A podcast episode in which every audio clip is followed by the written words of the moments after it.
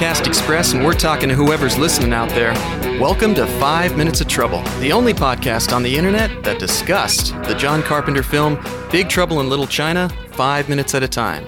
I'm Josh Horowitz from joshhorowitz.com and the old time radio podcast 12 Chimes It's Midnight. And my co host back once again in the Podcast Express is producer, actor, filmmaker, and overall fun guy, Mr. Brett Stillo. Welcome back, Brett.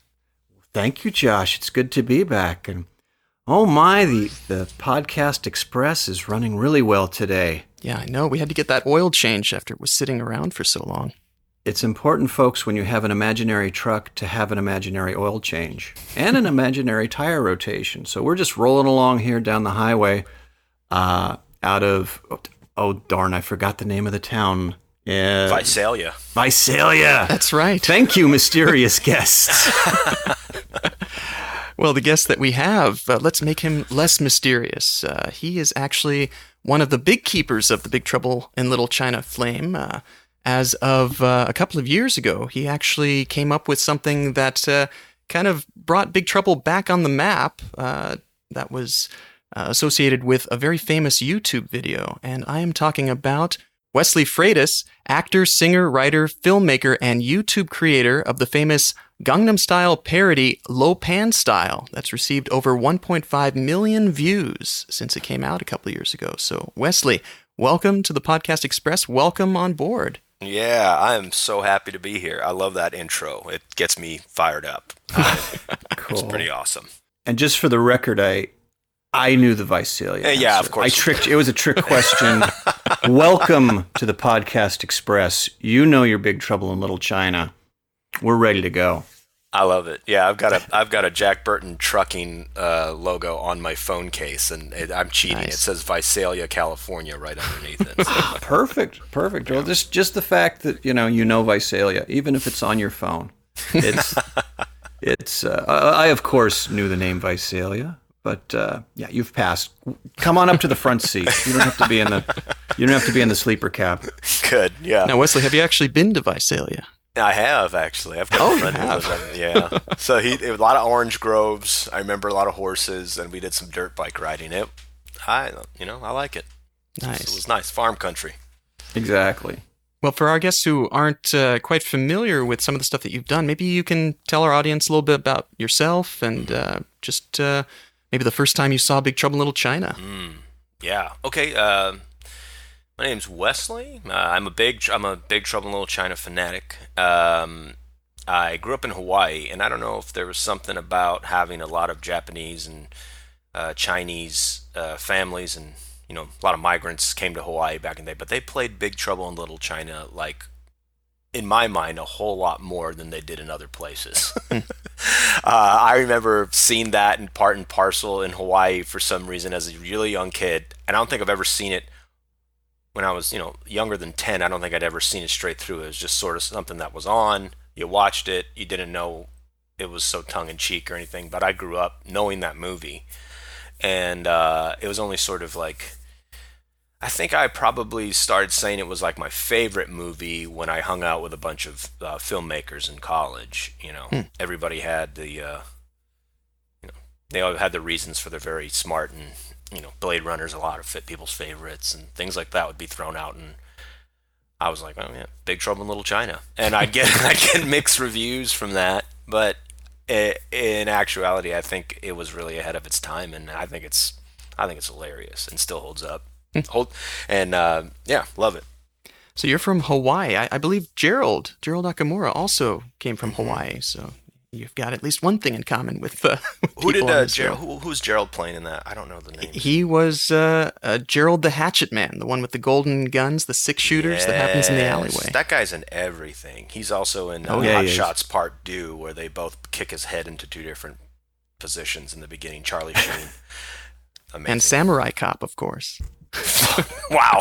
though, though, though, he didn't want to bring that up. That was a that was a wonderfully oh, tense oh, really? moment in our interview. It was he just played me because oh, he, he you know it was hysterical because there's this one movie I was in and you wouldn't believe and I and I just I turned into a 10 year old. You mean Samurai Cop? And he's like, this one movie I was in, yeah, yeah, yeah, yeah, yeah, Gerald Samurai Cop. yeah, but this one movie I was in, he wouldn't, he didn't want to name it, but we knew what we were talking about, and uh, it was almost like he was patting my head the whole time. Yeah, that's yeah. right, kid. I'm not going to say the title of that thing, but uh, that's amazing. The awesomeness that a samurai cop. Yeah, yeah. Gerald was great. Gerald was great. So, uh, uh talking about Big Trouble in Little China, so you you grew up seeing it quite a bit. I mean, what about that film would you say really resonated with you, Wesley? Hmm. I think um, you know, as a kid, like the whole. Uh, let's think about three big things. Like I think I was a ninja probably five different Halloweens as a young as a young boy. You know, like just different iterations of it. Um, so kung fu and martial arts, just of course, it's going to be every kid's sort of bread and butter. Then you've got monster elements, special effects. You know, I, I as when when Mortal Kombat came on the scene, I was really upset that Raiden was just ripping off Big Trouble in Little China. that was like that was my first love of those sort of kind of things and lore and uh, you know the Chinese wild man, the sort of beast creature. I just uh, I think it was it just took a lot of firsts for me. It was like it uh, took a lot of first first places in my heart and in my my psyche. It was like a monster movie that had ninja elements and I think it was funny, but you know, I don't think you get any of those sort of jokes and quippy statements that are just hilarious now when you're younger, but I, I probably watched it pretty serious and along right alongside of movies like Temple of Doom, you know, mm-hmm. as if it was the, the same uh, mm. tone. Uh, I know you guys talked a lot about sort of Jack Burton kind of wanting to be Indiana Jones. I got it enough to That's right. I caught I got it enough to where I knew he was sort of a screw up, you know, like especially when he's got lipstick and he throws a knife in the you know, as a kid you're like, eh. I don't know about you guys, but when I was younger, I always wanted to be the person that I was watching, like in it, playing around with your friends, like you have to be like, "Oh, who am I in this show? Who am I going to be? Who am I going to pretend to be when I'm we're out playing ninja with my friends, and I was always sort of Indiana Jones. I don't think I was ever Jack Burton, uh, so I knew enough to stay away from him. But uh, yeah, so I just uh, love the movie just tremendously, yeah. and only only grew as the more I went to screenings and stuff and saw other people watch it. It's just been so now, awesome. growing up, you you went into film school. Then you you decided to to take the filmmaker path you know what? I went to Chapman not knowing what I wanted to do from Hawaii. I was so I started in PR, and then I hung out with a bunch of filmmakers like Brett Simmons and Aaron Bell, and Chapman uh, was sort of the Wild West then.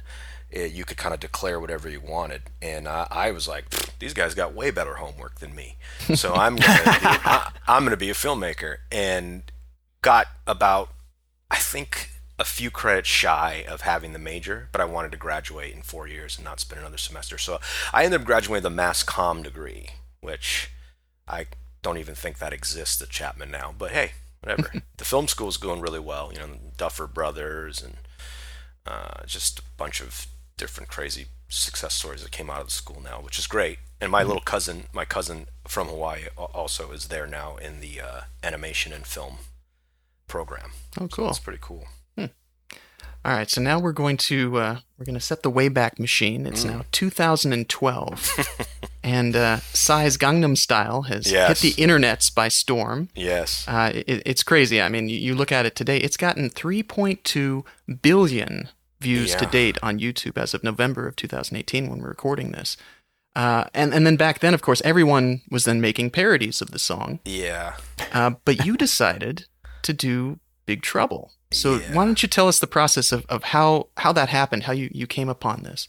Yeah, uh, I was working at a company called Sire's Crown. We were making wooden sunglasses, and I think we were having a beer one day on the balcony in our downtown sort of loft area. And I bet my friend CJ that I could get a million views on YouTube. And so I did a, I, I made uh, Call Me Maybe right before, if you remember, Call Me Maybe was right before Gangnam mm-hmm. Style, and that was the other really big hit. And I, I said, if I just made a Catwoman Call Me Maybe song, I'd get a million views. And he was like, it ain't that easy. I was like, yeah, that, that's what would happen. So I went to the, you know, Dark Knight uh, Rises midnight screening, and then I was like, oh, I'm going to do it from Blake's perspective. And I wrote it in that night on my notes, like on my notes app on my phone wrote it till like four in the morning. Just wrote out this lyrics, and then it was already late. Like it was already that that "Call Me Maybe" parody was already sort of everybody had done it already. You know, was she she had done it on. Uh, uh, Jimmy Fallon. She was on everything. So Carly Rae Jepsen's song was played out at that point, but I ignored it and just did it anyway. And then end up slowly but surely got it to a million views. And then everybody's like, well, what are you going to do next? What are you going to do next? And I was like, well, I wrote Gotham Style because that song, Gangnam Style, so hot. Yeah. So I, I wrote this whole whole uh, song based on from Bane's perspective, and it's it's basically written out and everything. You know, just like uh, was it what? How did, I don't even know how it started. Um, like dealing out more damage than Ghul and the Joker, like that sort of thing. And he went through the whole thing, and like at the end, it's like I got my back cracked. I packed a knapsack. I'm going home, and Bruce Wayne climbs out of the pit. And I had already uh, cast all these people. I already had them in the costumes and all that stuff from the first one, uh, from Batman maybe. And then I just was like, yeah, but then I'm gonna spend a bunch of money and energy, and then I'm gonna have another Batman video. And we were ready to go on that one pretty much. And then I told my friend at Fiction Pictures, his name's Mike Longenbach. I was like, I'm thinking about doing Lopan style, and he just started laughing. He's like, he's like, you gotta do that. I mean, that is just absolutely you. You're. It probably won't be as popular right off the bat, but seriously, people will find it, and that'll like be forever. And I was like, all right. So I, I wrote that one. I was walking around. Somehow, for some reason, I was on Chapman's campus again. I think I was visiting a friend, and I wrote it in the in the uh, quad or the whatever they call it a mall. Everything's a mall on a campus. You know, it's just a sitting area. So I'm out there, wa- just wrote it real fast uh, because I'd listened to everybody was sending me Psy, and they're like, "You got to do this one next. You got to do this one next." So I wrote it really fast. I don't know why I had the the Weird Al uh, bug, I guess, or something, but it just came out really quick, and I sent it off, and they're like, "Let's do it." So yeah, that was sort of it was my uh, follow up to Batman. Maybe I decided to do something that was a little bit more uh, my style. So you started out just writing the lyrics. So you had the whole song out first when you were on campus. Yeah, yeah, pretty much. I think that's that, you know, because that sigh, that sigh, there's no lyrics uh, that I understand in Korean, obviously, right? So I was just hit, I was just hitting beats and certain sounds. I like remember, I remember lyrics and sort of music pretty pretty well. So I just could write it sort of in my head, and then just watching it again. I mean, he's that that video was hilarious. So that you know, you're we were sort of taking the beats from the music video, like the elevator scene and the dance off scene that they have in the original Psy Gangnam Style, and then just sort of what is that? What what would that look like? Extrapolate and then put into a Big Trouble in Little China set. What what does that look like? Now you also just invoked the name of one of our gods that we. I think we have to visit uh, Mr. Yankovic as well, just yeah. for a moment to see it. You know, I, I take it he was important in your childhood as well, quite possibly. Oh yeah, one hundred. Like I couldn't understand why people wouldn't rather listen to "Eat It" instead of "Beat It," because it was the same song, but it's funnier, right? Like or, or, or I'm fat instead of I'm bad. Was my first album ever was Michael Jackson's "Bad." I still like remember the, like that that cassette tape. Uh, but then my I think my second one was like Weird Al's, whatever that album was. I can't even remember. That's pretty sad that I don't remember the name of it. But yeah, I I, I couldn't I, I didn't understand why people didn't think that was hilarious. Um, you know, and I love parodies. I think they're really funny, and I think well written ones are are amazing. There's some that are you know there's some cringy ones, and I'm sure people probably feel that way about some of mine. But I try very hard to you know do justice to the original property or the movie or whatever it is that I was doing it for, especially with Big Trouble because I loved it so much. Yeah. That's actually something I noticed in your videos because I've watched all three. And there is a third one, folks. It's sort of a mm-hmm. trilogy. Mm-hmm. Is when you do a parody, you go all out, just Yeah. like Weird Al goes all out. You leave nothing. You kitchen sink it.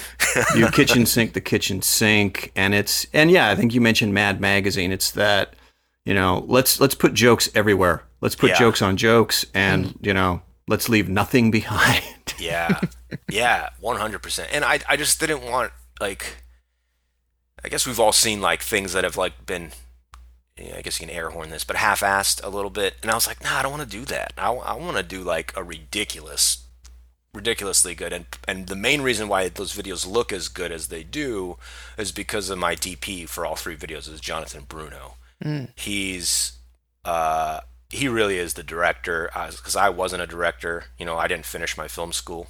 You know, so I was out there just kind of figuring it all out. I was like, why don't we just shoot this? And he's like, uh, you gotta like that. You you actually have to. You do want it to look good. I'm like, yes, we want it to look good. He goes, all right, well, then you gotta wait. So he's credited uh, with Batman, maybe a Lo Pan style, and um, uh, Suits That Fly. Couldn't even remember my last video. That's pretty bad.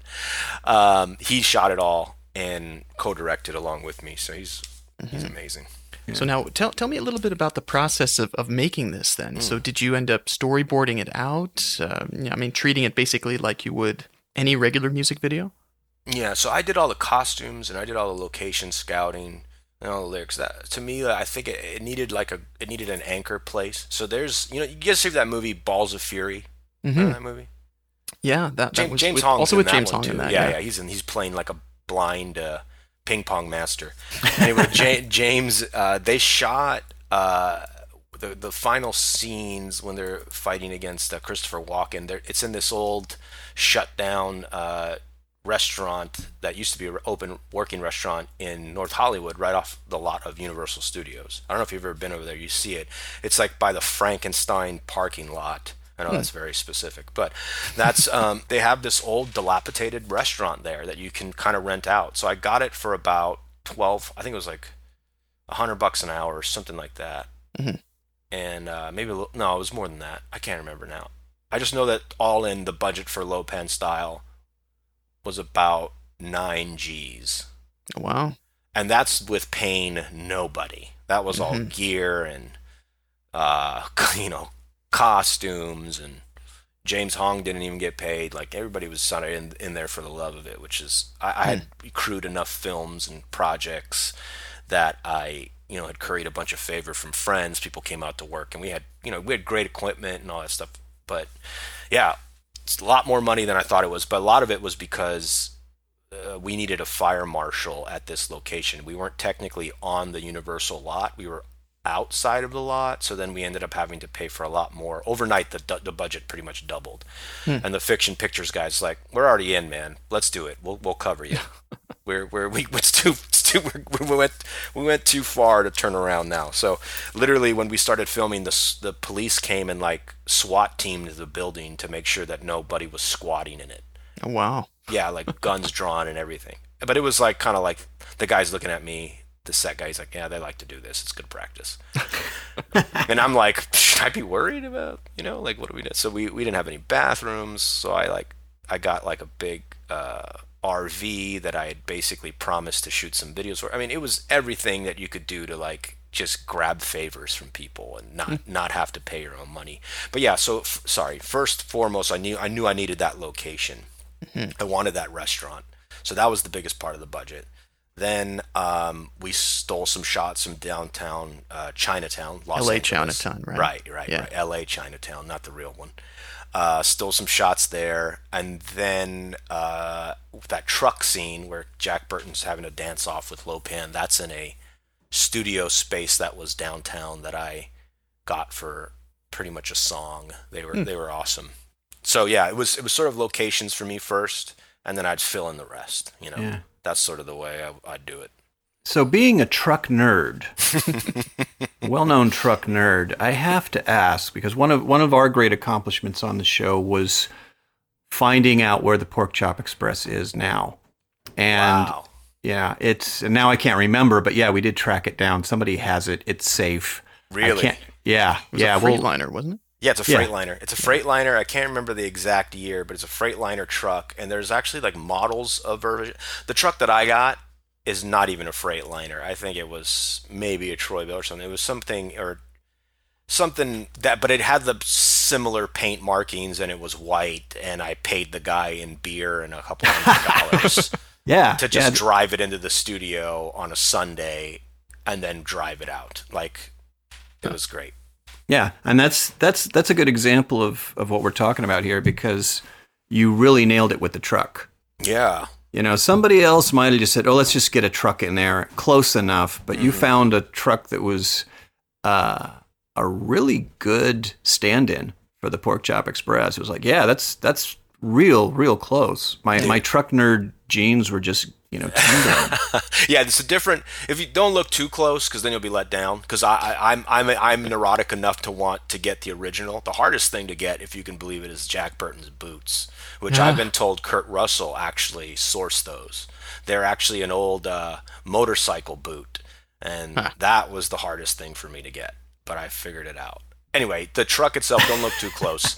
I was driving around, uh, no joke. So Ch- Chindai wanted this to happen. Know, he, he, he, he let me stumble upon some truck that was no doubt, I mean, or no joke, like about a mile away from the studio. Oh, so nice. it, it, I just had to like, I, I just told this guy he was going to do it. He didn't want to do it. He didn't want, and I told him, I was like, no, man, you're going to do it. I'm going to pay you this much and you're coming here and it's, it's right down the street. I just would not take no for an answer because I was like, there's no way I'm going to get a truck. This one's so, so close. And then when we shoot Mm-hmm. inside the cab, it's going to look excellent.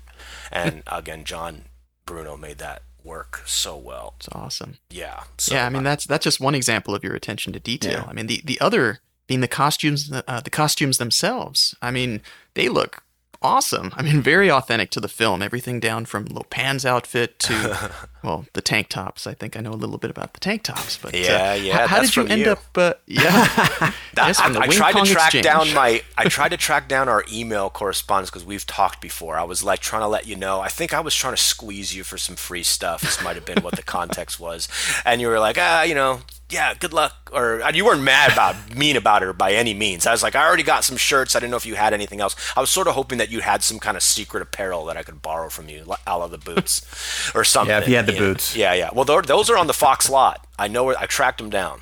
They're on Wow. dis- or they were on display as of last year. They're on the Fox uh, lot. There's like a glass casing of Jack's uh, boots, the the poncho, I believe, the shirt, the hat, and I think a couple other things are in there. Huh. Yeah. That's cool. But t- tell me a little bit about the, the, the costumes themselves. So, how did you end up uh, you know, planning, acquiring the different costumes that we see in there?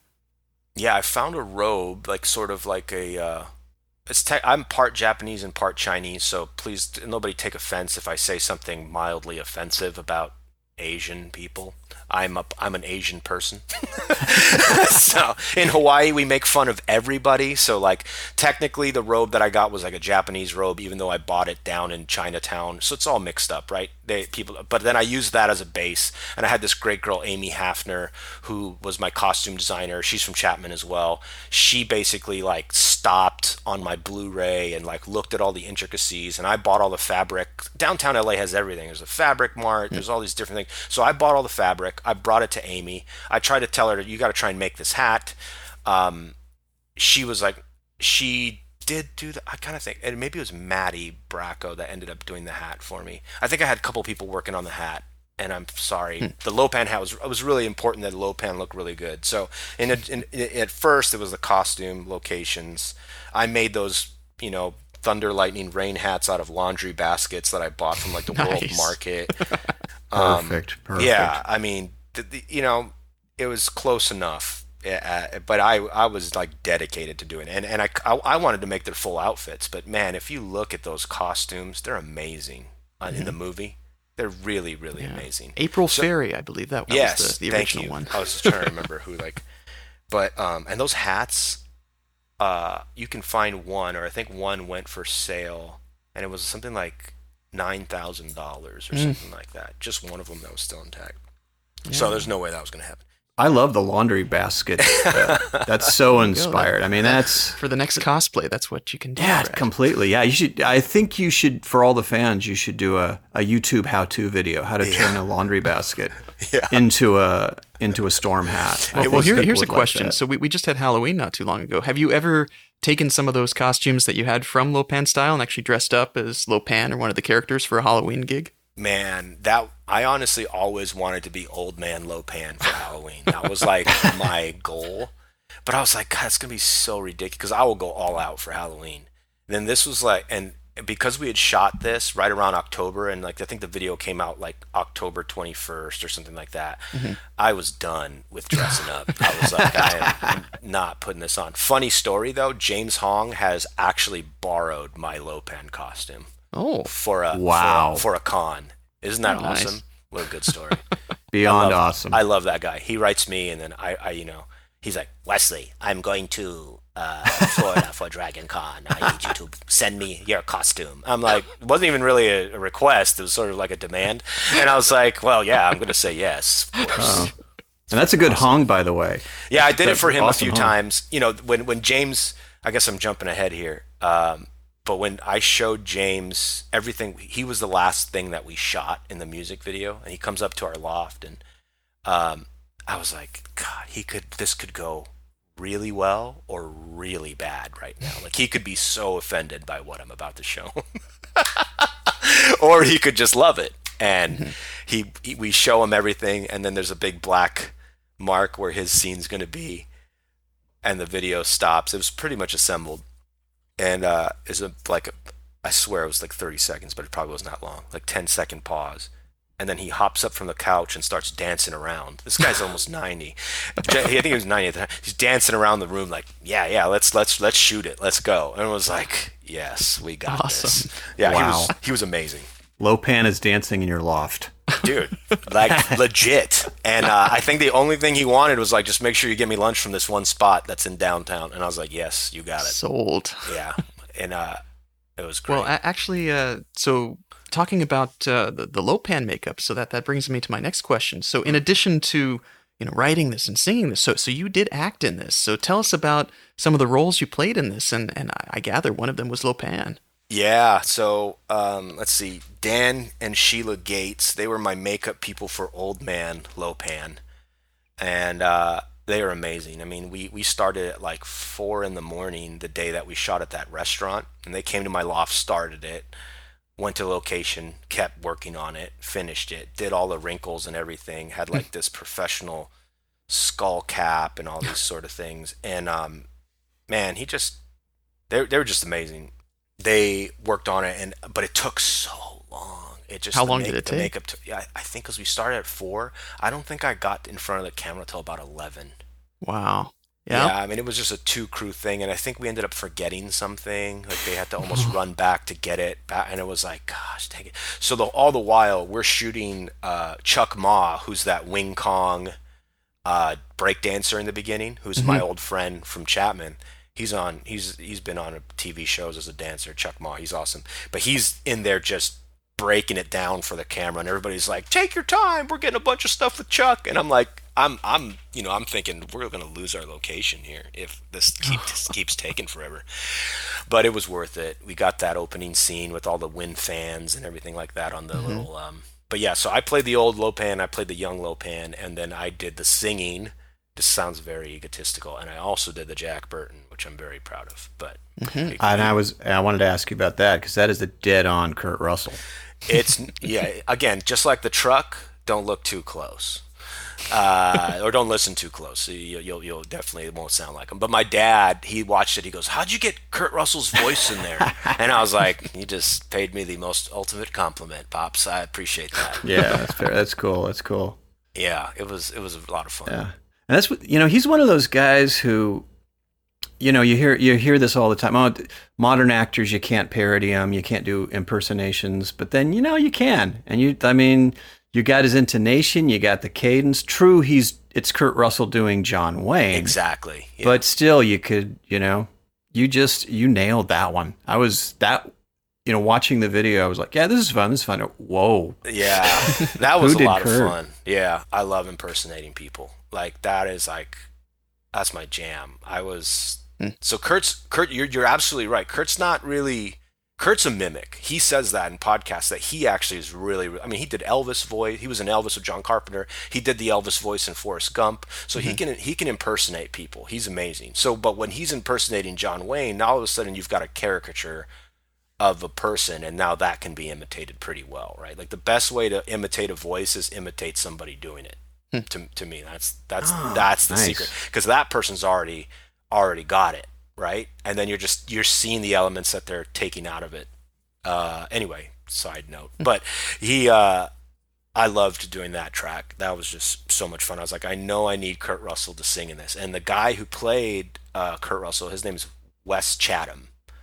He's a big actor. He's in the the Expanse, I think, right now. That's a show on Sci-Fi. Yeah, he plays Amos Burton on the Expanse, a sci-fi TV show.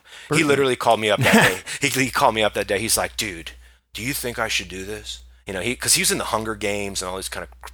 He's a pretty well-known actor. He's and, he, and I was like, and he goes, "I'm gonna screw it. I'm gonna do it. I'm not telling my manager. anything. I'm just gonna do it because uh, I love Kurt Russell that much, and I love Big Trouble in Little China." Nice. and and he broke it down. I mean, his dancing in that video is my 100% favorite part of that whole video when he's just jamming. Made me laugh. Nice. Actually, uh, that that's a good transition to the uh, discussion of the choreography. So there a lot of dancing in this uh, that that looks obviously it's uh, taken after uh, the type of dancing that happens in uh, the side video, but there's some other stuff too. So why don't you tell me a little bit about uh, the process of doing the choreography? How did you handle that? God, that's a great question. I don't think I touched it at all. I think that was because that dance crew, Chuck, the opening scene where Chuck's just kind of jamming, that was like very l- loose. He can just do that. I was like, I was like, Chucky, here's the here's the track, man. Just we used, you know, in the beginning of the Gangnam Style video, there's that little boy who's dancing next to Psy. That's in the reflection of his glasses. You kind of have to go back to watch the original Psy video to know like why we chose some of the things that we did. But um, I was like, that kid, little kid's just going off and got the attitude to back it up. I was like, I want you to do your version of that. He's like, I got it. Easy. Didn't choreograph anything. He just did it. Um, and that's how most of this I'll tell you about the song later, but that's literally how the video goes. And I think that's just a testament to how many talented friends I sort of had that could just take this crazy idea that I had and make it happen and make it look good. So Chuck did that. The uh, the other crew, yeah, the Ivy League was sort of the Wing Kong dances all together, and then one of my friends' wife, Adriana, she's in it, and everybody just sort of like the dance was pretty basic, and they took to it, and then we just had a bunch of like B-roll stuff that we were just gonna cut in to keep it kind of frenetic and fun. Like we had I can't remember how many hours. I should have asked John. I think I want to say it was about 14 hours worth of footage. Wow. Wow. How, how long did it take to film the whole thing? That's sort of embarrassing to say that. Uh, well, it was over four different days, right? So we had the restaurant location. We had so that was one day, a whole day, like a really long. I think that was a really long first day. Second day was all of the uh, truck stuff with Lo Pan roller skating around. I, I wore roller skates the whole time, so I could legitimately be eight feet tall, or whoever Kurt Russell wanted him to be. And I'm not a tall guy, so I kept eating it. There's just probably four, like an hour of that 14 hour footage is just me biffing it and losing my hat and falling on my butt. And uh, so we had the studio space where the truck came in, Kurt Russell's stuff, the big dance scene at the end with all the laser lights. Then we shot um, downtown the day that James Hong came. All that stuff of me rolling around downtown and dancing, that was the same day James came. So that was the third day. And then we have one more day, I think. It might have been three. Three big locations and then one sort of pickup day. Oh, and then we had the studio space uh, where the green screen stuff where you see the green flames. right. There is a video out there where I completely danced dressed as Lo Pan to. Um, remember that Michael Jackson video, I Want to uh, Rock With You? Oh yeah. where he's kind of got the green lasers and stuff in between his sparkly suit. Like we we wanted to do that too, and that exists somewhere. But yeah, too much. At the end of the day, just ended up being like way too much money to do all these things. Now let's see. Uh, talking about the music a little bit. Uh, I mean, every, everything in this, the attention to detail is is awesome. Uh, but the music specifically, I mean, it's it sounds spot on with the original Psy, but also elements of the Big Trouble soundtrack. So maybe Yeah. tell us a little bit about your process of getting the music done for the video. Ha- Hayato Takano. That's his name. Hayato Takano. H A Y A T O Takano. T A K A N O. This guy is unbelievable. He's like a wizard on uh, the guitar. He can play almost any instrument. And this is this is my amazing directing that I gave to Hayato. I was like, Hayato, I need you to make um, the opening theme of Carpenter's song. I'll play it for you. And Psy have a baby. Go. That's literally all I told him. And he comes back, and I was like, I want it to fade in seamlessly from that opening into the and ramp it up. And I, I literally made those stupid noises on the phone. I didn't even sit in with him, you know what I mean? And he sends me back this track like after one go at it that was perfect. I think mm. I hmm. tweaked like one thing. And I was like, dude, you're unbelievable. You're mm. unbelievable. Like I just such a talented guy and so humble. Like never, I didn't pay him. I, I mean, I probably owe him thousand dollars, you know, but he's he's doing art now. I hope he's gonna get rich off that. But hmm. Hayato's amazing. So many like talented people out there. But yeah, he took it, and the the whole reason uh, Batman maybe didn't make any money, even though there's ads on there now. We used the karaoke track, so huh. we used the karaoke track. Lesson learned. We got flagged. Huh. Uh, I was like, well, this next one we'll do all original music. So we, we did all the original music, right? We we created it, even though it was sort of based on the same music. It's a cover. We thought we could kind of claim that we redid it. It was parody. It was mixed in. Well, I think Universal flagged us again for the Psy part of the song, even though it wasn't the original track or anybody had composed it. It was close enough to the original. Hmm. Uh, IP that they flagged us, put ads on it. So basically, you can either get flagged taken down, left alone, or they put ads on your video and make money off of your doing. That's what happened to all three of my videos. So I've made nothing from all of these these oh, man. cumulative millions of views.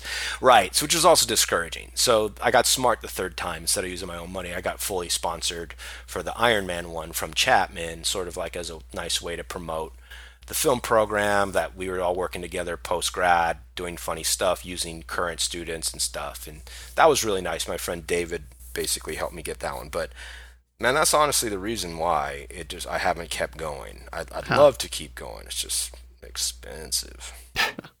Gee, I mean, I wonder if if Weird Al Yankovic were to make some of those videos back then, if he put them on YouTube, would he have made any money, or would it have been the same situation? Good question. I think under I think he's making fun of the um of the original mm-hmm. holder. So that's how you kind of can get away. Like Bart Baker does that. Like he basically just makes fun of mm. everybody mm. that he's parodying, and that, so under parody law, they kind of get away with. And, and also they have precedent, right? They've got people that like they've got lawyers on retention that will fight back. You mm-hmm. know, I didn't have any of that. I wasn't YouTube certified. I, I didn't know that I only mm had 14 days to fight it, all this sort of stuff. So after Lo Pan Style turned out to be a goose egg on the earning money, I was like, this sucks. I'm not doing this anymore. And mm um, at least we got it done right and and uh, those music videos had gotten me a job uh, sort of as like a producer with like okay. YouTube stuff so that was fun you know had that for about three years before I moved out here so anyway it was it was all good it just was sort of maddening it's yeah. not it's not easy it's good good on people that can make a make a living you know doing the YouTube thing but hmm. Yeah. Let's anyway. see. Uh, let, let's talk a little bit about the cast that we have mm. in there. Uh, I mean, sounds like you, you took some of the roles. Um, some of the people from your Chapman days, you said, uh, took some yeah. roles as well. Yeah, yeah. Uh, let's see. So who, who should we start with here? So Wes Chatham, he's on The Expanse. I'll plug him. He's awesome guy. He's actually living out in Nashville or Tennessee. I haven't seen him yet, but I got to catch up with that guy and uh, I'd made his costume. His only payment fee was that he got to walk home in the costume that he was dancing in. So I lost that whole Kurt Russell get up. That Jack wow. Burton, that Jack Burton get up just walked right out the door, and I was fine with it because his dance yeah. moves appeased me. So that means Josh Wes Chatham has one of your tank tops. Absolutely. Sounds like it. Yeah, Get in touch with that guy. Yeah, yeah, absolutely. He, he's he's awesome. He's like super funny, uh, great guy. Um, so he walked out with his payment. He walked out with that. Uh, let's see. Chuck, we already talked about Chuck, awesome dancer. Chuck Ma, he's great. Uh, Miao Yin was Lindsay Gorman. That was my producer. My I should say my three producers. It was Trey Everett, who's like a good friend of mine, who like threw money into this, got me the whole dance crew. Uh, he was unbelievable. So I, I the reason why I don't think I know about the dancing is because he just handled it. Hmm. Trey was awesome. Trey Everett, he's in a band, Moonlight Graham. I'm plugging people now just as a thank you. Yeah. John Bruno is my DP and my producer slash co-director, and then Mike Longenbach. At the beginning of the video, you see Fiction Pictures. Mike Longenbach and Mike Wilt are the producers, and Tyler Troutman are, at the time were the um, owner operators of Fiction Pictures. So they sort of picked up all the slack, did the funding, helped me secure insurance, all that stuff. Um, Miao Yin was Lindsay Gorman, who Trey found. He goes, "I found a girl. She's uh, she's awesome. She's uh, she got green eyes and she's Asian." And I'm like, "Sounds great," you know. and poor thing, uh, on the day of, at the day, she was super shy, and I, I I did a gender bend where I made her dress like uh, Wang and you know, and then uh, made Benedict, who was playing Gracie Law, uh, dressed like Jack. Uh, She's mainly Lady Jack. Okay. yeah, yeah. Mainly because I had already made them use the red dresses with James Hong. So yeah, she played Gracie Law, Benedict Westby. She's an actress. She's back in Norway, and she's also a. I think she's a lawyer now, so she's just like a real life Miao Yin. I'm sorry, Gracie Law. She followed in Gracie's footsteps and is now graduated law school. Lindsay, I don't know what she's doing now. I don't follow up. And then Thunder, Lightning, and Rain. We have Trey, my producer, is Lightning. And they were just dressed as like versions of Psy's outfits because I couldn't get the rest of those costumes done. I don't know if you noticed that. They got the open tie thing. They're hmm. basically dressed like Psy work a bunch of different costumes and suits that he wore in the music video. I just made Thunder, Lightning, Rain each wear a version of that. Which is actually awesome. It reminds me of uh, you know when they wear those suits in, uh, Totally. in the Wing Kong Exchange. I love those weird suits that they got. The Sears men's special. Employee of the month. Employee of the month. yeah, that's what you guys called it. I did listen to that. I was I laughed really hard at that. Um, it's perfect. So yeah, Lightning was Trey, my producer. Thunder was Matt Holbrook, who was Bane in my Batman uh, Maybe video. This guy's my hero. He showed up on my Batman Maybe video the day of. Like I called him and I said, "Hey, you got a Bane outfit. You look awesome. Can you do this?" He goes, "Yep, be there." Guys, unbelievable. So cool. Love Matt. And then Tyler Troutman, who also like produced the track along for Lo Pan, like helped me do the singing and stuff. He was Rain. I think that's kind of everything. But then, of course, you did get a, a very special Yes. guest uh, appearance who, who isn't credited. I, I, I see. Uh, I guess it says he's he Lo Pan as himself or something like that. But, uh, but yeah. yeah. so James Hong, how did that happen? I love this story. So like I love producing. I love it when somebody says something can't happen. That's like that gets me going. I'm like, "Pff, I'm gonna make it happen. So I was like, I, I I just, you know, there's that scene in the Psy music video where the guy's in the elevator thrusting his hip over Psy. I don't know who that actor is. I guess he's like kind of a big actor in Korea. Uh, but I was like, that's going to be James Hong. I don't care. The only person, the only other person I would use in that role would be Kurt Russell, but he's not going to do it. And uh, I, mean, maybe he would have, but it's more perfect. It's Lo Pan style. It needs to be Lo Pan. So I, uh, my friend had an IMDb Pro page because I was too cheap to pay for mine, and uh, I looked up James, and I was like, I'm not going to ask his agent. I'm not going to ask his manager. I'm going to ask this publicist if James, if he'd talk to James for me. So uh, that was the way to go because the publicist, I explained it to him. I'm like, hey, I got this video. I'll send you the the rough cut. It's going to be perfect for James. He's going to love it. It's it's a tribute to his the best character, the thing that the, the the character that he loves, sort of you know the most out of his career. At least that's the way I kind of told him. I'm like putting words in his mouth or whatever. And uh, and, and and Anthony's like, Ugh. You know, he's almost 90, right? And I think at that time he's like 89, maybe. Yeah, I think it's like 89 or 88. And I'm like, yeah. And he goes, how much of the hip thrusting are you going to require him to do? like that was his serious question. and I'm treating it real serious as if that's a deal breaker or something. I'm like, you know, it'd be nice if he gets a little bit of hips and that, but I understand. And he's like, all right, I'll see what I can do. He totally made it happen. So the original stipulation was James said, look, I'll do it if you just come out to my, where do I live? There's an elevator here. And I, I looked at the elevator and I said, no offense, but I need a double door open. Yours is just the swipe. And I was like, I'm that committed to doing this well. And he was, and then Anthony's like, okay, I'll bring him up. Just give him, bring lunch. He likes this place. I was like, you got it. And James came. He was so cool. Like, mm. he hung out with us, talked stories. He signed my Big Trouble in Little China uh, Blu-ray. Nice. Um, just seriously, the coolest guy.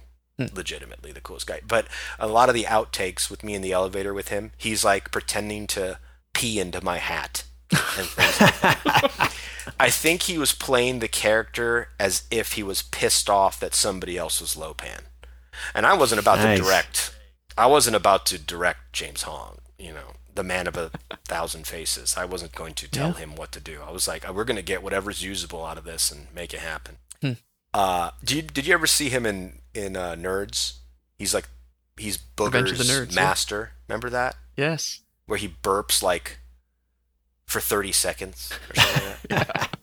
Well, he did that at lunch. Not 30 seconds, but it was on camera. He just like let one rip right in between the two girls. It was excellent. And everybody just loved it. Like he yelled at Mike, my not not really mean wise. He just was like he wa he was he put on that like who are these people? Friends of yours?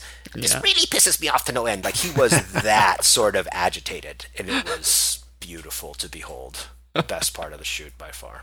Even gets to do the uh, the old uh, joystick thumb thing at one point in the Yeah. elevator too. Yeah, yeah, yeah. He's shooting Egg Shen off camera. Awesome. What a Dude. great experience, man. Yeah, yeah. I'm like over here smiling like an idiot because I just like laughing about how funny that was. Tell us if you have any interesting things that happened uh, behind the scenes during the making of the video that might be uh, worth talking about. Yeah. Let me see. Did we get? Did anybody get arrested? No. Nobody got arrested, so that's good. Batman, maybe. I, I think I almost got in trouble because we were dancing up on the roof, which I. I guess I could admit that. Now I'm not even in the same state. That was to- that was totally illegal. So we were dancing up on the roof. Um, no, Lo Pan style went off pretty much without a hitch. The problem is it, it was really late. Like if you look at when we when Psy dropped his video, it was already like climbing like crazy. People had done a bunch of parodies. It, it, just like Batman, maybe it was really late to the party, you know, which was a bummer. But I think the nice part is is that that video is just super iconic, and that movie is just crazy iconic. So I'm like really proud that it sort of exists and it's just out there. And I, there's new comments that come in.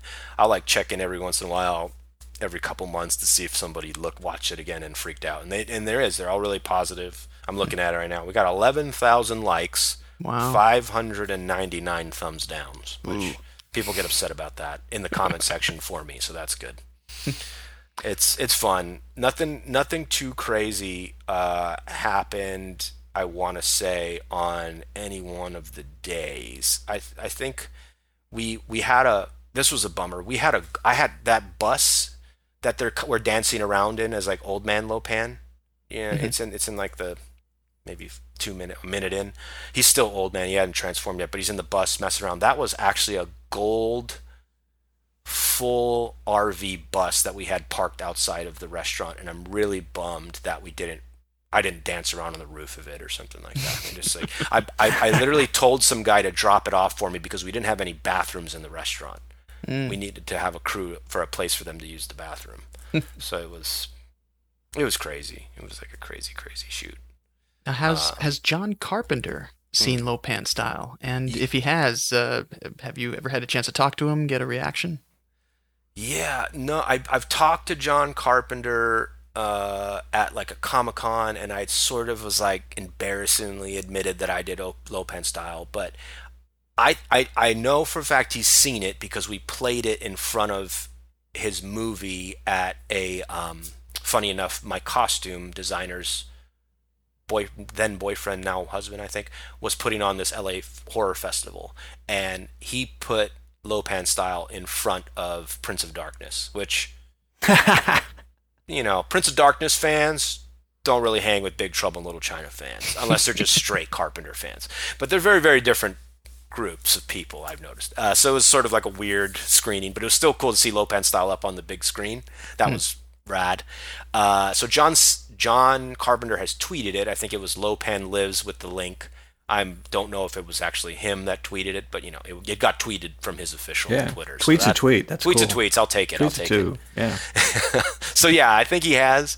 Uh, I don't know if Kurt Russell saw it, but we ran into Kurt Russell at Disneyland one time Oh, and we all, we all it was at my friend's wedding tim uh, Losi, he was getting married and we found out kurt russell was walking around for that guardians of the galaxy ride and he was promoting his wine so we, all- we all just woke just jumped up and won walked down to the lobby scanning for him and i saw him we got a picture with him, and then someone had, I think someone had asked him, "Did you see Lo Pan style?" And he, was, he didn't even know what the heck that was. So, what's a Lo Pan style? yeah, what's a Lo Pan style? Yeah, nice. there you go. know what the hell that Perfect is. Russell. yeah. what the hell? Yeah. So uh, I love. Uh, one day I will show Kurt Russell myself this video, but until then, I'll just stalk him on Instagram and look at his wine. That's all. There you go. now, Yeah. He'll he'll be doing a project in Tennessee, and it'll Yeah. be just a perfect. It'll be a perfect storm. Absolutely. It'll be there you go. Dude, it's so awesome. uh, let, let's uh, let's now fast forward a little bit. So Sure. so Lo Pan style comes out. yeah. Uh, so what what was your uh, your reaction to just how how it was received by the internet when it when it came out? Uh yeah, you know, I think at first just like the Batman one, I think people were kind of like, "Why'd you do this?" and even more so for Big Trouble in Little China because it wasn't it was a current song ish was going out, but it was not a current movie, right? It's very it's either you've seen this movie or you've not, and you know if you've seen it. People go like, "Oh, I think I saw it." You're like, "You didn't see it. You didn't actually watch it." If that's the way you think of Big Trouble in Little China, then you know you didn't see it. uh, that movie is crazy, and it's so much fun. And I think people that are into movies and love whatever a horror genre ghost story, a hor- you know kung fu western. I don't know, like what what do you want to label it as? I don't know what you guys have labeled as, but that, that movie has everything. It's freaking awesome. So I think I was excited that it it spiked, kind of like the Batman maybe when it spiked, not quite as fast as Batman maybe, but it definitely got some traction. Same.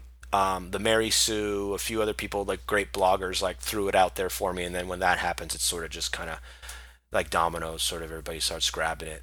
Um, yeah, it's it's always exciting, like super exciting too. But it was a bummer too to get flagged, you know, Yeah. right off the beginning. So like it mm. was like great. So all this money that I think I'm gonna be paying back via these views, that's definitely not gonna happen. So then it was sort of like this bitter, yeah, it was like this bittersweet thing that I like. All right, now I owe now I owe this production company a good chunk of change, and I'm gonna have Sire's Crown, which was the eyewear company that I was working with, and the glasses that I wear, and the thing they helped me fit the bill, but I was paying that back via hours and sweat and oh, making, making glasses. So yeah, it was crazy. It was crazy. It, it was it was it was great. It was a lot of fun. I think it was. I love that it exists. You know what I mean? Like I. I But you, I you said it that. did lead to other opportunities later for you. Yeah, I worked at the company called the Q, which is sort of like they were trying to be like MTV for YouTube videos. So I got a s- mm. producer job there off of pretty much that. My my boss at the time said, "Yeah, the reason why I pretty much brought you in was because of Lo Pan style." And I was oh, like, there you go. "It just keeps Cool. paying. It's just the gift that keeps on giving." You know, I feel we, we owe you a little debt of gratitude because when we were doing the podcast, it really seemed like we had entered the big trouble renaissance. You know, Yeah, there were, books were coming out, games, and it was just like that was. It seemed like, in, for some reason, maybe because it was the 30th anniversary, sure. that people like it. It had really climbed to the pinnacle of cult status that it had been sort of struggling with for years. And yeah, you were just a couple years early. You were just ahead of the curve on that, and I feel Yeah. like your video definitely helped, you know, ignite some of that interest. Because yeah, it- you know, just a few years ago, it was sort of, oh yeah, that movie. Oh yeah, that is Yeah. a good movie. Yeah. But I think like everybody that really does love it, like have always sort of like loved it, right? I think that's just like I read um, Josh like your when you were like sick at that hotel room and watched it like on repeat on HBO. That's right. Like everybody's got that like story about this movie. And if you love it, you just love it. And uh, dude, that's really cool to hear. My friend had said something like that. He was like, "Do you think that your video um, I think it was my friend CJ, the guy who bet me I couldn't get a million views. He goes, "Do you think that your video made like uh, Big Trouble in Little China like popular again?" I was like, "No, no. I think it's already popular. I think it made people come out and like support it more adamantly. But I think it's like anytime you're looking for a thing, you see it, right? Like you're more inclined to, I don't know. I wonder though. I mean, I, I've been covering Big Trouble in Little China for God, twenty years Yeah, at least you're on, on the the, Wing Kong. Exchange. Yeah, the Wing Kong Exchange. I used to go there religiously just because I thought the website, that the fact that the website exists was like Yeah. so cool to me. Yeah, but I mean, you know, I mean, there was a time where there would be a lot of news about some things, and then just a lot of nothing. And then really, I, I think it was Lo Pan style that was one of the things that kind of woke up a lot of people to Big Trouble in Little China again. I mean, shortly after that came out, then we started getting some comics, and uh, Yeah. later on there would be uh, you know board games and stuff, and talk Yeah. about a a sequel. So I, I I do think that you making that did have an impact, certainly. Yeah. Oh well, like what is it? You know, at the zeitgeist, it was ready. It was ready. And if look, if was- you guys want, if you guys ready. want to attribute that to my music video, I'll take it. I will never say that myself, but I, I, I love what Boom's doing. I love the board game. I own it. Uh, I, you know, I the pop figures. I was all anything that I want to still get one of those Jack Burton. Like I think it's like a one eighth scale. That's like so awesome. It's like the ultimate The Ken three doll. hundred and fifty Oh, yeah, dollars. I yeah, I think it's yeah, you know ridiculously detailed. It's ex- Wow. reti- yeah, it, it looks amazing. In a perfect world, you get one of those and then you hot wire it so you can have it talk and then you can do all your you you can do like an hour's worth of, of Oh, Kurt Russell on a chip and it would just you always be talking, you know.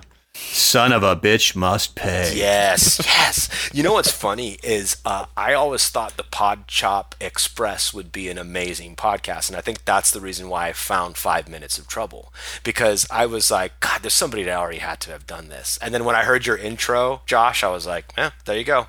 That's the guy that needed to do it. I just slow clapped you. Podcast Express. Yes. Yeah, the, yeah. I like. I was going to call it Pod Chop instead of podcast, but the Pod That's Chop good. Express. But yeah, the idea would be if you had sort of like this uh, John Waynish Jack Burton host that basically talked about the weird and paranormal. You know, like his whole thing about it's a pretty weird planet we live on. You got to be some kind of idiot to think we're alone in this universe, and then like go into the whole like today I got talking to some guy who claims he saw Bigfoot. And you're right. Let's see, bring him on.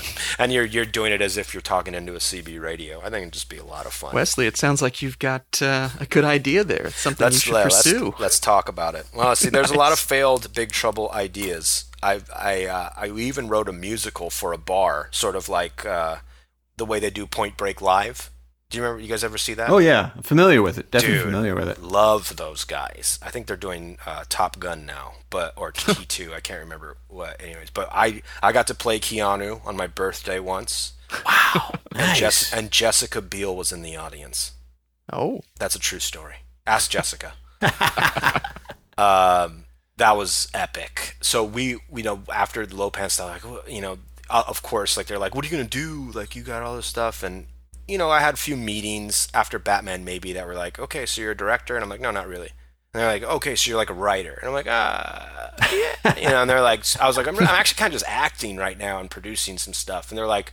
Okay, well, this doesn't really show that you can act, so it's not a lot of helpful. Talk to me when you have something, you know. So it was like a lot of those sort of frustrating, like they they people are required to have meetings when something is successful because they their boss will get mad if you didn't meet with that guy and they went someplace else, right? So the video was getting attention, so I went into a few places. I won't say which because that's that kind of made it sound bad. But went in, met a bunch of great people, and they were like, "Yeah, so what are you gonna do?" And I was like, "Uh, "I don't know." So I kicked around an idea of doing like a Big Trouble in Little China the musical, and I and I I'm gonna have to share this with you guys. Absolutely, bring it, bring it. I, I, I'm gonna look up my notes here because it's it's pretty racy, but it, it's funny because my my little girl Cecilia, she's really getting into uh, Beauty and the Beast, and uh, I wrote this kind of this first one to the Beauty and the Beast opening, so it's like. Uh, it's Margot. So imagine like imagine this at a bar or like at a stage play or whatever, and Margot comes out and she's walking around Chinatown, very a la Belle in uh, Beauty and the Beast. so that's that's the scene. I'm just set it like that. So it's very much parody. It's all parody because it's all that's what I do. I can't write music, but I can write lyrics. So it was sort of like ni hao, ni hao instead of bonjour, bon, uh, bonjour. and then um, Margot goes, "The Lords of Death Gang, according to my sources, are looking for girls that they can sell, because there's money to be made, and those boys are getting paid by the sex trade in this little Chinatown." So pretty rough.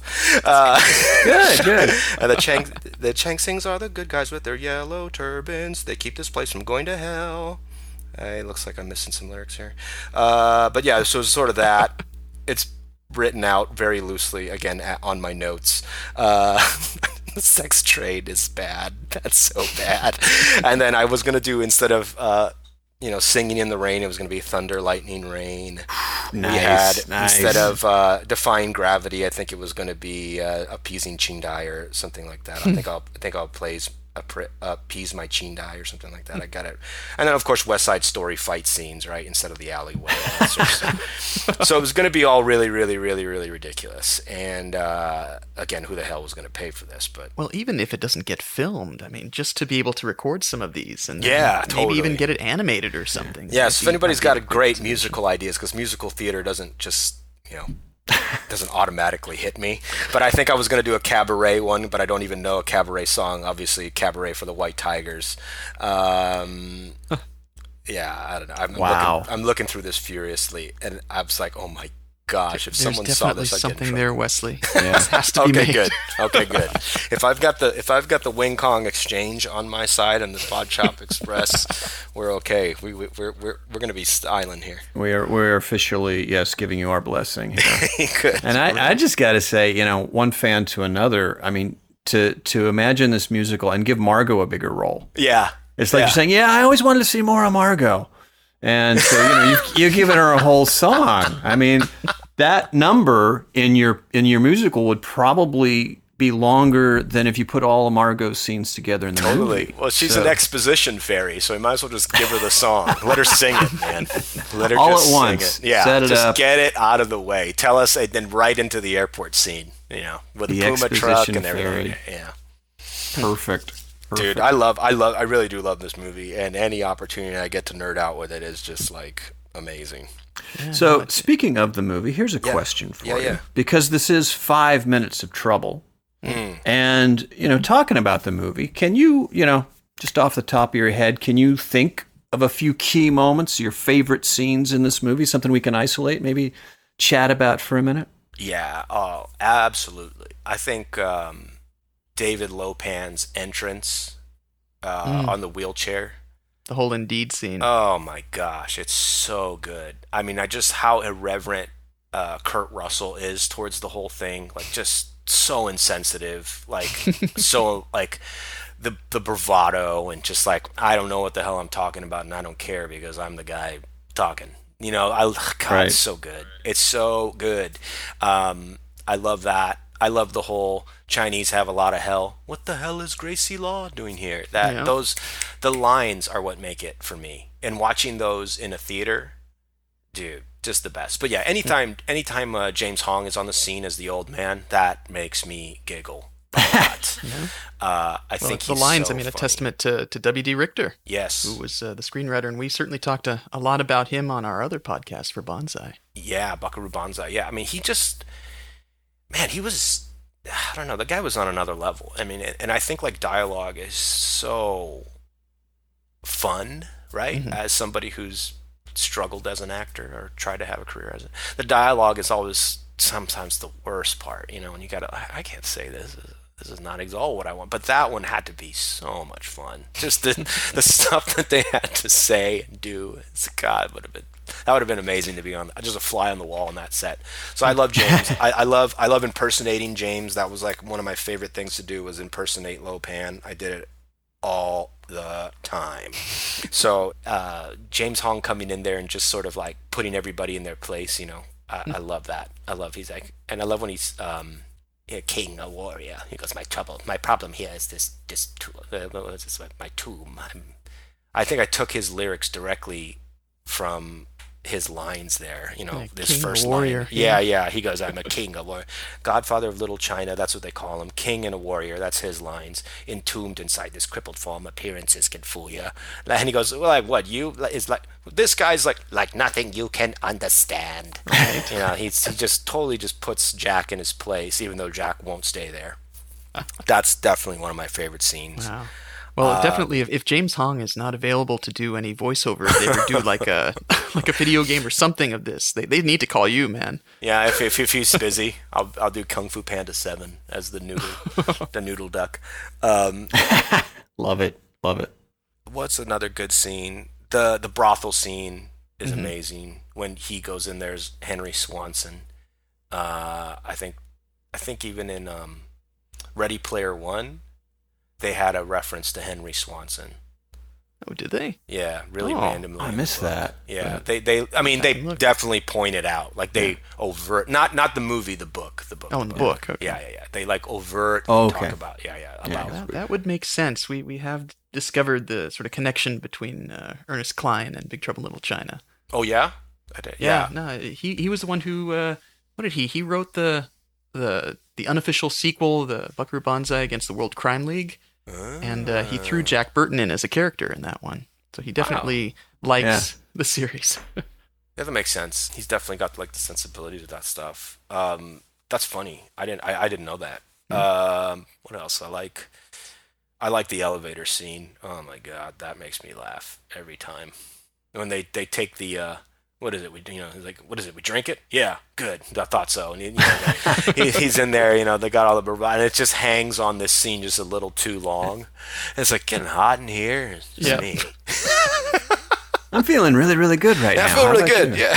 yeah, I'm feeling very good. Yeah, me too. Yeah, yeah, you're right. It's it's like maybe five seconds too long. Everyone's sort of smiling and nodding. It's, like, yeah, yeah. so- Is this our floor yet? No, not Yeah. yet. Okay. It's getting hot in here, or just me. I, I love I love that weird stuff. I think that's really good. I feel like I this last time I just before we moved out, my wife and I just moved out to Tennessee. I'd seen uh, it Big Trouble in Little China um, on screen again for I think it was who put it on the Traveling Roadshow. I forget which one that was specific. I think it was Alamo Roadshow or something anyway, it was like the first time that I'd realized how much Jack Burton does that whole like yeah, yeah, yeah, and his characters, which made me go, he's improving so much of this. He really is. He's improving so much of this. I guarantee it. It's amazing. It makes me happy. But like, yeah, I, I, I just believe that on set would have been so much funny to, so much fun to do that. Now, uh, here's something to ask because it's probably going to be coming up uh, sometime in the future. The sequel, Yeah. the uh, upcoming sequel to Big Trouble in Little China. Uh, lately, we've heard that it's not going to be a remake; it will actually be a true sequel with The Rock. Uh, what are your thoughts on this? Yeah, I got to ask uh, at another screening. This is getting embarrassing now, but at another screening of Big Trouble in Little China that was curated by James Gunn, I got to ask him and Kurt Russell what they thought about that. Them. So I'm going to defer to them. I think they. James was like, sure, you know. I. I asked. I was trying to ask him if he'd direct it, and he wouldn't. He kind of was elusive about the question. But Kurt was like, Kurt Russell. I call him Kurt. I don't know if you guys call him Kurt. I call him Kurt. We can. I think we can all call him. Yeah, I wouldn't call him Kurt. Kurt was like, uh, he, I guess he had just come out of the Fast and Furious movies with Dwayne Johnson and really had nothing but good things to say about The Rock, right? So that was cool to hear. I don't know if he was sort of putting on just like a good face about it, but he was, his sort of, sort of thing was like, you're never going to be able to recreate that movie. It's got to be its own own thing. He goes, the thing about this movie that was such a f- an, an interesting synergy because they had come off, I think, two or three movies at that point, right? It was Elvis, Escape, and the, And the thing, yeah. Yeah. Right, right. So this was like their big, like, almost in a way, it's like their like like a Simon Pegg and um, you know, it's like their trilogy. I I don't really count Elvis because it's sort of made for TV, but they'd worked together a few times already. But this was going to be their third and their really successful sort of trilogy with John and Kurt, fourth technically. But and then the movie sort of bombed, right? Which is fascinating. But the idea that Kurt was basically trying to communicate was that there was this movie and this idea and this crew and this actor and this director, and that's going to be almost impossible to try and recreate. And I, I think he's right, you know, and the script changing the way it did and how it was perceived as a f- total flop and now it's still becoming one of the, in my mind one of the best cult movies around right because it's really well done quality wise it's expensive looking stuff for for the time that it what, what was the budget do you guys know i don't know I don't know if they ever said what the budget was. yeah i, I want to say 25 million back Could then something like that but maybe It's, uh, that sounds that sounds familiar. But Right. in the in the twenty million in 1980s dollars. right, Right. right just a lot right so Big budget for that time. Sure. Totally. Yeah. So I think I personally would love Taika Waititi to direct it. He's talked a lot. Of, he's talked a lot about Big Trouble in Little China. Uh, he used it a lot for his pitch for Thor Ragnarok. Mhm. Um, he um, super talented guy. I think he's he think he could tonally nail it. Yeah, we were talking about uh, Thor Ragnarok at one point on a previous episode that Yeah. there are many influences of Big Trouble in Little China in Oh, there. yeah, and just Jeff- Thor's character alone could, could Totally, be he's Jack totally Burton. a Jack Burton. Uh, uh, what's his name's totally Lo Pan, the collector, right? Right. He's just this eccentric old weird guy who's not really tied to any sort of reality. Um, and Jeff know, Goldblum too. Jeff Goldblum, gotta love the gotta love the bloom. Um, Gotta love the bloom. gotta love the bloom. That's Uh, my new name for him. Thank you. you seen that new movie? I hear the Bloom? Bloom's in it. Oh yeah, all right. Let's go check out the Bloom. You know, he has that he has that live jazz thing every Wednesday Yeah, night. yeah, yeah, that's Gonna where- see the Bloom. Yeah, let's go see the Bloom. That yeah. was down the street from the screening that day. Yeah, that's so random. Yeah, so uh, I love it. I, I I I thought Thor Ragnarok was a lot of fun. You know what I mean? So I I thought James Gunn was going to be the guy who kind of directed, it, and I was sort of like calling it. I was like, he's hosting a screening of it. Kurt's coming. He doesn't come to these things. They're they're soft, like kind of what old school um, Favreau would do at like Comic Con. They're like seeding out the idea to the nerd populace and seeing what would happen. You know, that's that was my own little conspiracy theory about the movie. And since I don't think that, I don't know if it's just because you know rough stuff with James and all the, all the media blitz about that whole thing. Anyway, we don't have to get into that. But I I personally like The Rock. I liked The Rock a lot more five years ago when they were first talking about it, or eight Hmm. years ago when I was first talking. Now I feel like, and I think Josh, and I mentioned this briefly. Like, yes, The Rock is so popular that and so recognizable, even especially like overseas, that it would bring a lot of attention to the property. Uh, like, it would make it. I think it would make it a success financially. Hmm. I don't know. Like Kurt, my friend Kurt was saying, I don't know that The Rock is.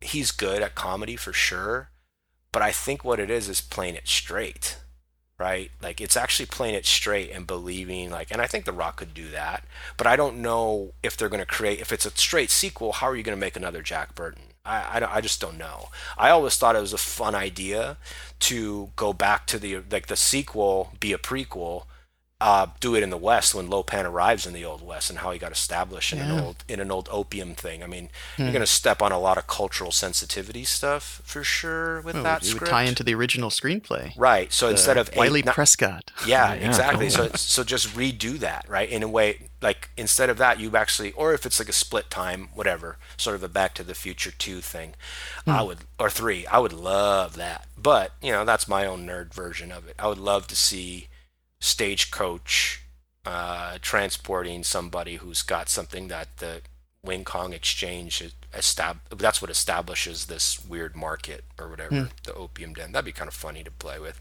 Because then you don't have to necessarily know the original it's a prequel that sort of thing. That would be fun to see and maybe they could have that part in the movie but i'm like you. I'm i love the original so much. I much rather would have a sequel than a remake right? But at the same Mm. time then then you're really touching the the original more Yeah. than just the remake does. So mixed feelings. I'm not going to be mad about it. I just i want to be involved with it if i can. Just like bring me in one time. Hey i'm the guy who did that youtube video. Remember that guy? Yeah just put me in. I want to be the uh i want to be the guy that gets shot by a wing kong golden gun You you can cover James Hong on ADR for that. There you go. Yeah, James is too tired right now. Right. I Yeah. want to do his voiceover. That would be amazing. That's that's your destiny. That's your destiny. I like The Rock. I want The Rock to be. I would love to have The Rock to been the bad guy in my movie, but now he's just worth too much. You know what I mean? Like that's what I'm saying. It's almost become. He's become. I love The Rock, but he's become a victim of his own success in a way. And I and I mean that in a good way. Like I'm so happy for him, but it's like I don't know. I I I I, I definitely think he's got his roots. He's got he grew up in I think on Oahu. He's got Samoan family lines and Hawaii. I think Hawaiian. I know his father's African American. His mom's Samoan. So he's like definitely got like you know island roots and stuff. I think they were talking about him playing Kamehameha, which a lot of people have mixed back in the islands have mixed feelings about because the same thing, right? Like it's like such a cultural King Kamehameha. That was the high, my high school was Kamehameha schools. Like this this hmm. guy was the first king of Hawaii. It's not a Dragon Ball Z move. You know, he was like the real real deal. And The Rock playing him almost is a two edged sword. On one end, it'll bring a lot of money to the movie. On the second side, it's like it's not really meant to be The Rock to play that. And or maybe it is, maybe it's not. There's a lot of there's already a lot of baggage, good baggage with The Rock. That's that's my only issue. And you know, I love I love watching him work. I loved when he did the rundown. That was like one of my favorite movies. Also shot in on in Hawaii uh, with Christopher Walken and on Kauai, and uh, he was amazing in that movie. Did you guys see that one? Yeah, Rundown's a cool movie, dude. So it's, good. Yeah, and it's kind of you know it's kind of in the same yeah ballpark of what we're talking about. You know, sure. I the the action adventure comedy. Yep, yep, yeah, totally. So he can do it. Obviously, he can do it. I wish he would I wish he did it then, in a way. You know, mm. I don't know. I don't know. I don't know what about that. I guess, man, I'm looking at, I'm seeing Skyscraper, which I haven't seen, and I'm just like, eh, don't know if that's really Jack or whoever, or I don't know if that's really Big Trouble in China. But who knows? The script could be awesome, and he could be the exactly the right fit. You know. Yeah, well, we'll we'll see when we'll that see. thing finally does come out. That'll yeah, be quite something. Have you guys talked about it? Um, well, here and there we've talked a little bit about uh, about the sequel. Um, I don't know. I personally, I'm just happy to be able to have a chance to see more Big Trouble Adventures on the big screen, regardless of whether it be a remake or or a sequel. Totally. Um, I, I think that having The Rock on is a good idea in the sense mm-hmm. that it will be a draw probably internationally. Mm-hmm. So financially, it's a good idea. Mm-hmm. Is he the best person to play Jack Burton? That I don't know. But yeah. if they're going to be doing a sequel, he yeah, may not he be Jack Burton. Yeah, he, he may be, be a role that kind of fits better with his personality. Totally. What do you think, we'll Brett? he could maybe he plays Jack Burton Jr. and then we have we there's a lot of potential there. Like, how do we figure that one out? Right. I think they're doing they're doing that with Crocodile Dundee, right? With oh really? Right now, with Danny McBride. Yeah, like he's oh, he's Mick Dundee's son, and uh, you would think that would be somebody like Chris, uh, or not, uh, what's it, Chris Hemsworth but Chris Hemsworth is in it, and he's like, "Oh, you're really Mick Dundee's son? Really, really, really?" That's that's a. it's kind of the same thing. Yeah. It's like it's almost he's playing as sort of a Jack Burton yeah. character. Genetics can be tricky. Can be very tricky. So yeah, that's that. That would be one idea. So yeah. I, I'm just enjoying, uh, as I alluded to earlier, this the Big Trouble Renaissance because we've got that. all this cool stuff now, and again, I think your video is. Uh, thanks for making it yeah, uh, man. It's uh, sorry for all the the hard parts, but it's a great looking video, uh, and uh, I think it helped kind of spark uh, the the good times we're having now with this movie. Yeah, yeah, and even uh, you know the next generation of, of Big Trouble fans too have have something to look at when they when they watch that video. My daughter Ilana loves it, yeah. and you know she's she keeps asking to to to hear it over and over. Yeah, it's a I'm saying I have friends. I haven't yet to. I think I played my little girl. She's about to be two. I think I played her Batman. Maybe Lo Pan. I think would probably confuse her. See, like if I told her that was understand. me coming around the corner in that on that automated wheelchair, in full you know old man makeup, she'd be like, yeah. she'd just be like, uh, uh that's not. No, that's not daddy. That's not daddy. No, I know you. I'm not. Yeah. that's not you, man. I don't know what. What are you talking about? Well, Wesley, what other stuff uh, are you working on right now that you can tell us about, like, to let our audience know about? Uh, not a whole lot. yeah, like not a whole lot in the creative scene. You know, like I, I do some commercial writing. Uh, friends with a lot of creative people that I love doing development. I was pretty close to getting a development, film development role out here, if you can believe that. Uh, that ended up going with more of a local person. I think my ideas were a little too weird which is fine. I'm so like totally okay with that. Uh, but personally, I do a lot of like, I guess the right way to put it is like doing some consultation stuff. Do a lot of commercial commercial writing. Mm-hmm. I'm sort of like on retainer for a company there. I get to kind of do that. That's been a lot of fun. Um, and my, we just kind of enjoying uh, getting out of LA for a little bit. I've been 18 year 18 years in Hawaii, 18 years in LA doing a bunch of weird different things. And I think producing and film and that's always going to be the long goal. I really want to produce something on in on Maui. I've got a concept that uh, I really, really like, and I'm sort of developing. I've my friends all know that I've said this like, you know, it's that one thing that you always want to do and you just never did it, but it's it's almost become a sort of a joke now. But I want to do like a um, mockumentary, not found footage, but sort of like a. There's been it's called Maui Monkey. I want to do that really badly. I want to do com- completely like local pidgin English speaking characters, unapologetic. Like basically, it's the first time that there's ever been a Sasquatch sighting in the Hawaiian Islands. Every other state, including Alaska, has reported Bigfoot sightings. Hawaii hasn't. That's actually a weird fact, uh, if you can consider those sightings facts. But uh, I would really, really, really like to do that, and then tie it into some big conspiracy thing and with guerrilla soldiers. We and need to get you in touch with Kai. Yeah. Yeah. Kai Roth is all about uh, that sort of Oh, thing. really? Yeah. Yeah, And we- Ka- Kai sounds pretty Hawaiian to me. Is he K A I? KAI, yeah, I'm trying to. Yeah, he definitely has his Hawaiian relatives, and Yeah. uh, yeah as you know from maybe our episode, he's a he's a Bigfoot hunter. No way. re- he is really tied into it. He, oh, I, yeah. Let's talk to Kai. yeah, we can definitely. I can hook you guys up, and uh, yeah, I just worked on him on uh, Bigfoot Bonanza two here in San Francisco, which No was uh, a, yeah, a, a Bigfoot hunters uh, film festival. Come on. Fascinating stuff. Oh, that sounds like so much fun. Yeah.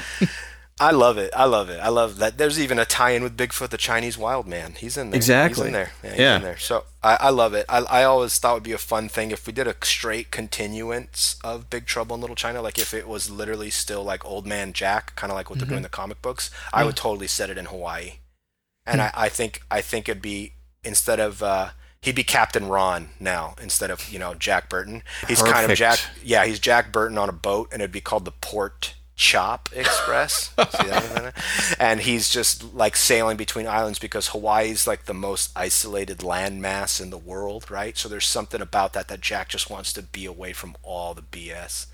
And uh, but there's a big Chinese population there anyway, right? So there's a fun, fun little uh, tie-in there. So Yeah, I think- almost like I think there's something there. yeah, totally. Quick, I- write it down. Taika, Taika, call me up, bro. Nice. Well, Wesley, thank you so much for coming on the show. It's been a blast hearing about the making of this. and, Yeah. uh, just hearing all your other stories. So thank you very much. Yeah, I hope uh, it was a lot of fun, you guys. I hope I didn't talk too much there. I was I'm, I'm a big fan of the podcast and fan of obviously the Wing Kong Exchange. So, thank you for having me on. It's been awesome. Absolutely. Now, where could people uh, find out more about the stuff you do? And uh, do you have like a website, uh, Facebook, uh, Twitter, anything like that? I should probably have all of those things, but uh, I don't. I, I like at the time, like I think my the big joke when I was in interviews, I was like, I'm horrible at Twitter, and I think my last tweet was about putting out suits that fly or something. So if you just search Weki J, uh, W E K E J A Y, so uh, Veke or Weke is my Hawaiian name, which is, just means goatfish. Funny enough. And then J is my middle name. So I went to Hawaiian school and I was like one of the only kids that didn't have a Hawaiian name. So they were like, "We'll just change Wesley to Weke Leke," and I was like, eh, "That's pretty bad. I'll just Veke. Veke's good." And they're like, "Well, you know what that means?" I was like, "Goatfish," and they're like, "Perfect. We'll call you Veke." So that was like sort of my reason. I kind of did like my two names that weren't my names, my middle name and my Hawaiian name. So that's that's Veke J. But that's my uh, handle for Instagram. That's my uh, that's where you can leave comments on the YouTube video for Lo Pan Style, and my Twitter, sure, it's J too, but I, I, I don't even know if I know my login for that thing. Well, we'll definitely uh, link to that when we post about this episode on our Twitter Yeah. feed. So you'll you'll get even more notice from that. Love it. Awesome. Love it. As far as for us, uh, please visit us at 5minutesoftrouble.com. You can also check us out on Facebook at 5 Minutes of Trouble and Twitter at 5 Minutes Trouble. And if you want to join our listeners group, it's still there. You can look for the 5 Minutes of Trouble truck stop on Facebook. So Nice. join today. We still talk about stuff around there. Uh, also, please listen to our other podcasts. We have 5 Minutes of Bonsai, where we discuss the film Buckaroo Banzai Across the Eighth Dimension. And you can find that at 5minutesofbonsai.com. Uh, also, let's plug it. We have our old time radio podcast, 12 Chimes It's Midnight, which you can find at 12chimesradio.com. Yeah. And uh, Brett, uh, you've been acting quite a bit on some of this lately, haven't you? Yeah, yeah. We just we just did an episode Uh, it was our third season three premiere, and it was that was pretty well done. It was and it was written by uh, TCM's very own Eddie Muller, host of the uh, Noir Alley. It's a show on TCM, and he hosts a movie, and yeah.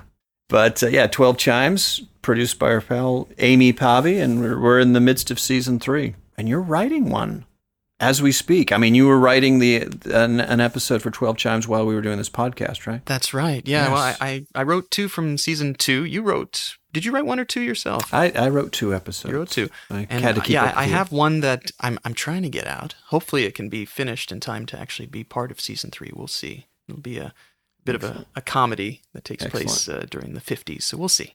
All right. Uh, well, Wesley, thank you very much for coming on. Any last thoughts, gentlemen, before we sign off? No, just it's good to be back. And listeners, you know, you you never know when we'll do another one of these episodes, so stay tuned. That's right. We're always looking for to to do another one. So it ain't over till it's over, and it ain't over. All right. Well, this is the Podcast Express signing off. Thank you for listening to Five Minutes of Trouble.